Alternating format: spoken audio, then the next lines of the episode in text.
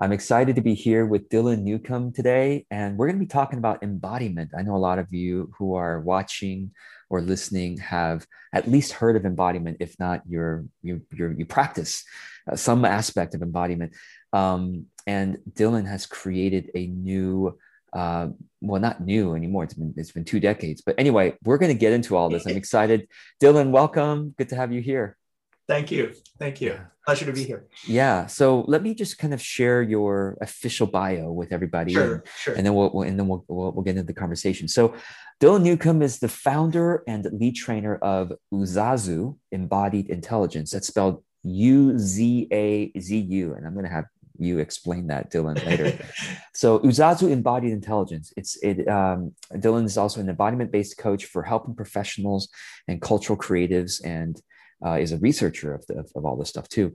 So Dylan has a background. Uh, he was trained in the Juilliard School. Juilliard School, you know, famous for music and performance, and, and he was trained there in dance, performance, and music composition. Uh, he danced in the Netherlands Dance Theater for eight years. Was a multi-award-winning choreographer and composer uh, in that country for over a decade. And for about the last two decades, he has been developing and leading this thing called Uzazu Embodied Intelligence, which is a personal growth modality that empowers people to identify and shift their internal state from deregulation and stress to balance and empowerment. So, Dylan, I'm going to stop there with the official yeah. bio because I think yeah. we're going to we're going to get into um, a lot of the stuff. So, the first question uh, I want to ask you um, to kind of place uzazu in a greater context is you know the word embodiment uh, you know to be honest I, I, mean i've heard about it for for many years but it, it really hasn't come into my the forefront of my awareness in, uh, until the last couple years. And i'm you know since you have been working in this field for so long now i wonder could you give us that that bigger context of you know there used to be mind body you know now it's embodiment. Uh, how do those relate? Kind of give us your take on that. Yeah yeah. Um, there's when i was growing up uh, i'm 50 now so i guess i was growing up in the 80s ish uh, mind body was more the term. And uh, so yoga was a mind body practice uh, tai chi qigong these types of things. Um, and and the sense was with that that i gathered from it was it was mind body because it was conscious movement right? We were we weren't just doing it for the physical gains or the physical skill. We were doing it to shift our energy to shift our mood which would clarify our thinking it was sort of like eh, active meditation was another term right? Walking meditation moving meditation. And um, I just so, want to interrupt you for a sec. Sorry about that, but it's so interesting because when I thought of mind body, I simply thought that they were trying to make the connection that there is a there is a connection between the mind and the yeah, body. Absolutely. But you're actually taking it to the level of practice now, and which is which is great. Yeah. Right. Yeah. Yeah. Very true. Very true. Mind body was also just trying to trying to put on on on the people's cognitive map like it's a it's a both way connection yes. right? The mind affects the body the body affects the mind. Because that was not a given 30 years ago 40 yeah years it's, ago. it's shocking right? But no i mean to us it's so normal today but that was but like yes. a kind of out there alternative concept. That's right. And then of course naturally well if there's a connection how do we live? Uh, how then do shall we live? It's like well then yes. we can we can practice something. There are different modalities but yeah go ahead. Yeah. So uh maybe i'll jump ahead to embodiment define that for a sure. moment and then circle back and fill in yeah yeah that's great. Um different people it's a very broad term and it's and it's a, a, newly you know trending term. It's it's it's trending massively in the last few years uh, particularly the last three years um, which is great. You know when i used to go around 15 years ago saying i do embodiment i got much more puzzled looks than i do now which is great. Um, as i hold it embodiment there is the sense of return to the to the body right this m body like well what what is being embodied and who is embodying it right like so embodiment as we use it in culture, tends to have two different facets to it. One is more internal, one is more external. The internal is like, oh, I now have more and more conscious awareness of my feelings, of my energy, of where I can feel stuff, of where I'm numb. So I'm aware of where I'm not aware. Uh, I'm aware of how I'm reacting in the moment. And increasingly, as you get into that, I'm aware of how all of that is influencing my thoughts, my feelings, my actions. And then the next level of skill after that is I can start to I can start to exercise some conscious will in that. I can go, oh, I am, I'm noticing that upset. I'm noticing that mm-hmm. anxiety. And with a breath and a relaxation downwards, I can, you know, cut that in half in just two or three breaths and carry on in a more calm way in my conversation with George in this podcast. Or I notice that edge of nervousness and I can take that moment to shift my state, right? Or I'm noticing I'm yeah. a little bit back here. Oh, I can right. shift into more comfort. That's the internal game of embodiment. I love this. And if anyone happens to be listening instead of watching, I do recommend that you actually watch this video because Dylan lives this stuff, and you can tell by the way that he is presenting to us that he is, you know, this is very, um, uh, yeah, it's it's it's it's in, it's integrated. It's it's integrated right. in your way of expression. Right? Mm-hmm. Uh, colloquially, we also all are familiar with oh he really embodies virtue or he embodies the the icelandic aesthetic or you know or bjork's work embodies the the icelandic spirit right so it sort of is a living manifested example of in the world right? People even say oh this car embodies the you know this jeep embodies the rugged american spirit or whatever meaning it's a manifestation of it. You see it it's tangible. So the other part of it is and this flows from from the internal yin to the external yang of it is that and this is for me the, the full promise of embodiment and why it's becoming so popular uh, is that when we can shift that state into the place that really not only helps us feel more regulated and connected and empowered, but is a, is the kind of state that is a good fit for the moment, for what's for how we're needing to show up to connect, to actually publish that blog article, to uh, stand in our truth, to whatever it is, right? There are states that serve that whatever type of behavior and states that might in and of themselves like if you were in a meditation session or something be a great state but it's not the state it's not the energetic vibe right that you need for that moment. Um, and so if you can shift your internal state into the state that will serve you in that moment you can not only have you know skillful internal embodiment but you can embody something in the world. You can yeah. be that that doer, that totally. not just that beer, but also yeah. that. Doer.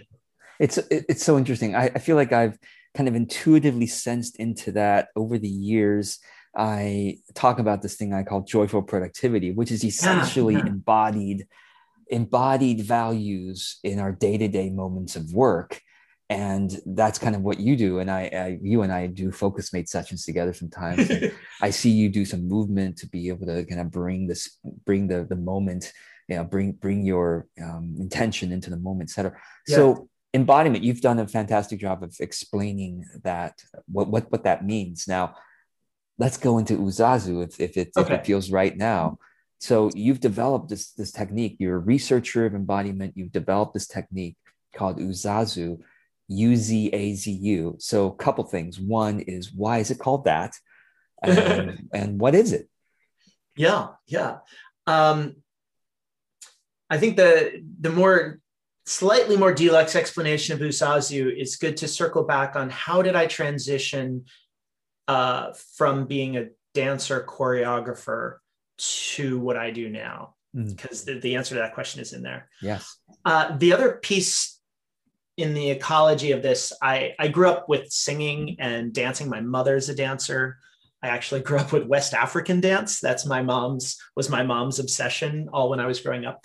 Uh, so my pathway into dance was through through um, American contra dancing and folk dancing and West African dancing.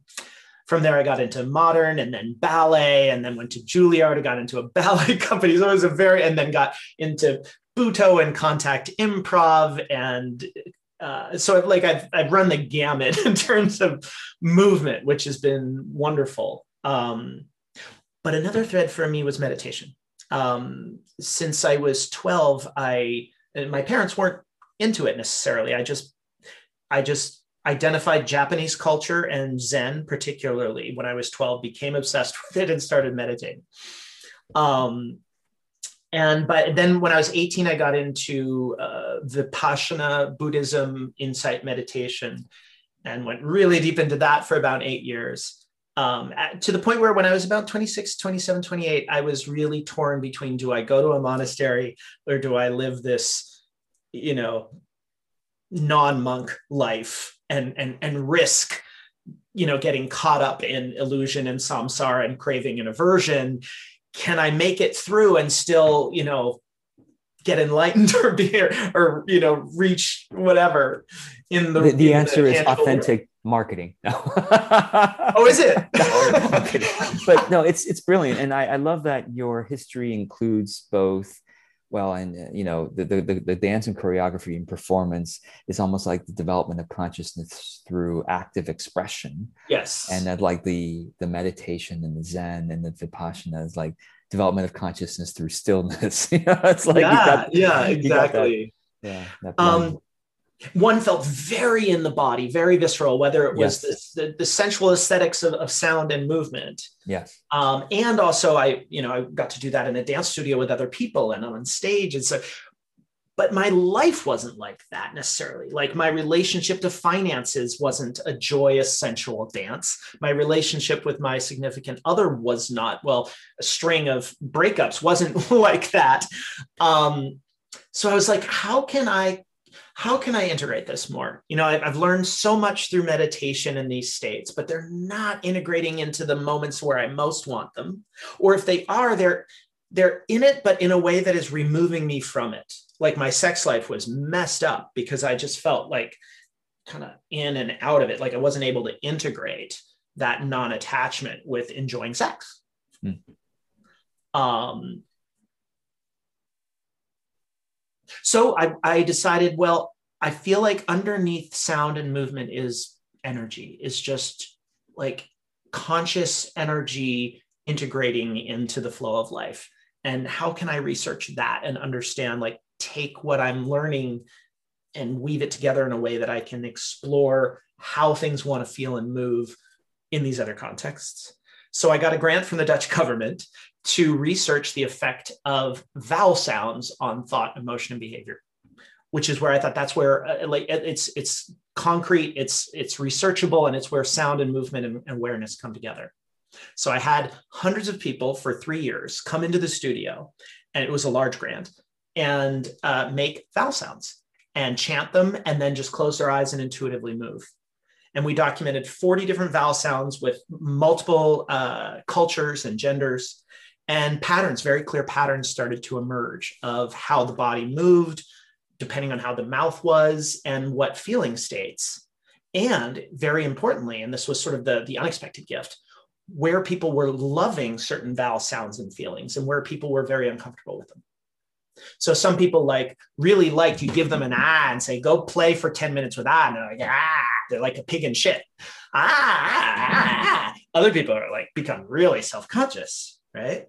Ah, ah, that's a little too out there. Ah, right? Other people, you give them an ooh, they're like, ooh, ooh, this is intimate and sensual and grounded. Ooh, gets me into it. Somebody else like, ooh, this feels stuck. Ooh, ooh, this feels limited. This feels like, mm.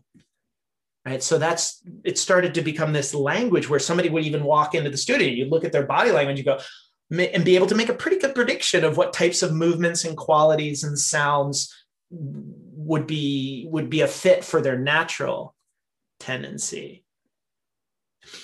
So fast forward 20 that was 20 years ago. Fast forward 20 years ago this has evolved into a very sophisticated modality of understanding different states. What are these states good for so to speak from a sort of practical point of view and what vowel sounds, breaths, and body postures and imagery help people activate these states. And then another layer of how to work through any resistance or trauma or limiting beliefs that might be presenting them, preventing them from activating and utilizing these states in a in a constructive way where their system isn't going it's not safe for me to feel this it's not safe yeah. for me to be this way in the world i love it i you know it's so powerful because it, you're integrating so much of the human experience uh, you know not not not just movement not just thought both the movement thought and expression uh, mm. both you know vocal and bodily expression right. uh, into into something that's practical and that you can actually use on a day-to-day basis uh, which I see you use when we when we do Focusmate session. You're just you're you're working, but you're also embodying that uh, yeah. so that you can you can bring a more um, powerful, uh, more purposeful state. So that's that's amazing. So, um, my gosh, the time is already flying by so fast. But I want to, I want to. How many uh, minutes do we have left, roughly? Well, we have, we have, yeah, we have like seven or eight minutes left. But, okay. Um, so I definitely want people to know how to how to learn more about this. Obviously, we're going to have all the links below. But mm-hmm. I would say, let me, let me ask you this one question: um, What have you noticed? What kinds of changes have you noticed within students or practitioners? of Uzazu. And mm. I know you've done this for so many years with so many people that it's hard to pick out. But if there are any general patterns you've noticed, what tends to happen to somebody as they practice this? Yeah. And they practice it correctly, practice it well. Yeah, sure. The first word that comes to me is less reactivity. It's like imagine I like to think of it as as a as a full color palette uh, Uzazu is a model. There's different ways you could slice and dice it, but it, it's a very full spectrum color palette of the different states that we go through neurologically and relationally. By systematically, routinely going through them all, it's it's like imagine if your spine you can bend this way and this way, but a lot of people they get really stiff this way because they don't use it that much. It's like recovering those degrees of freedom so that when life is asking you to move this way, your system, sure, right? Not like, oh, I can't move that way. I'm, I'm, I'm sort of externalizing the metaphor here to make it. Uh, yeah, it's like if you, if you, the, the more powerfully flexible you are, the more you can flow with the callings of life right. instead of break because it's, yeah Right. So like the shift from assertiveness to empathy and back again. That's a really that's a good one. That can be really hard, right? Like, oh, I need to be assertive, but now I need to just drop that and and empathize with the other person's point of view. Right. And if the system is freaked out to do that, no, it's not safe to give up my own point of view because I blah blah blah. Right. Then that's stress. That's a form of stress and strain on yourself, on the relationship.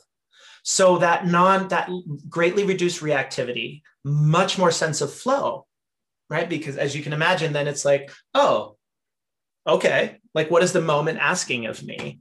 Great, let's do it. And then being able to enjoy that more, right? Because your body isn't going, no, no. Mm-hmm. So your body mind. Yeah. So, and then the next thing I would say is energy, just much more energy because all of that resistance right. costs energy. Right. Yes right you're, and so when when you're not only not losing energy to resistance and and and sort of friction but you're actually starting to gain energy like yeah oh i like that oh i like that too yeah oh, I, I love it yeah it's beautiful yeah. well the last few minutes i want to just how what is what are the next steps for somebody who's interested to learn more um yeah sure, however you sure. want to describe it um let me let me just frame that first by saying we've evolved Uzazu really over the last 10 years. I've focused on a sort of a bifurcation of our customer segments, which is personal and professional. Okay. So I I'm sort in some months and some years I'll focus more on on serving the personal use side of Uzazu because it's really important to me that this is you know it has such such power. I really want to give that as a gift to the world that people can just use this. So we have like a one day online training that you, you know that you can get that just teaches you all the basics of it. We have a personal assessment that's for free, the embodied intelligence self-assessment, which you just answer these questions about your life and it it sort of deduces therefore which types of balanced and imbalanced states you frequent more and helps you understand the ecology of those states, which is really helpful. That's sort of the starting point in Uzazu is like what states are going on right now, and then you know which ones do you want to target to work on. Uh, so it can be both a general practice and very much a specific practice because everybody's different in their patterning, right? Um, so that's personal use. Um, and like I, I, do a group coaching program now if somebody wants to go on a longer personal growth journey with that.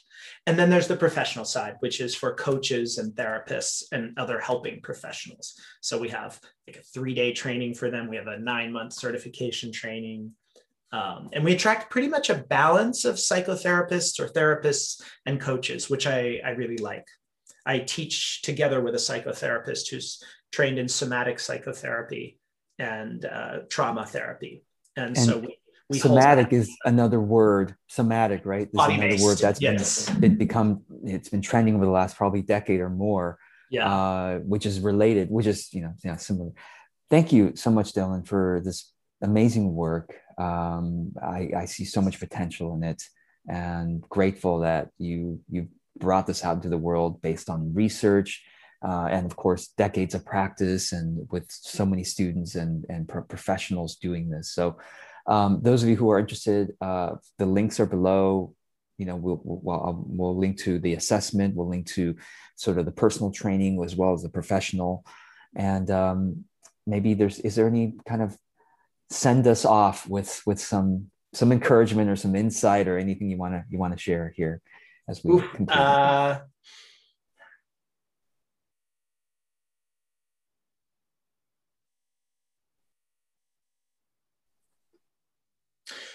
just to take those moments to pause when you're like sitting down at your computer about to engage in a, in a, in a new or a next task or about to go off to an appointment and just inquire into okay that that situation or endeavor okay there's that there's my state here. How aligned do they feel right not just in isolation how do i feel right now but how do i feel relative to the task at hand and is there anything, and then Uzazu, of course, equips you with how to, but already just intuitively asking that question. And, uh, and then is there anything that wants to happen right now that I can do just with, with breath or a shift or some movement that would help me feel more ready and aligned to go into this? Just taking that moment can make all the difference. Excellent. Excellent. Well, Dylan, thank you so much for your work. And uh, I hope folks who are watching or listening will check out the links below and follow up with this uh, powerful method. Well, thank you, George, for for this interview, and I want to take a moment to thank you for your something about your your quality of of gentle strength and compassion that for someone being in the marketing world is is uh, just such a a reassuring anchor to know that, that those qualities can be held in this space. Uh, it's a it's a gift to people like me who are often asking ourselves, can we market effectively with integrity and compassion? well, it is certainly a mutual admiration society here. So thank you, Dylan. And um, yeah, thank you for your work. See ya.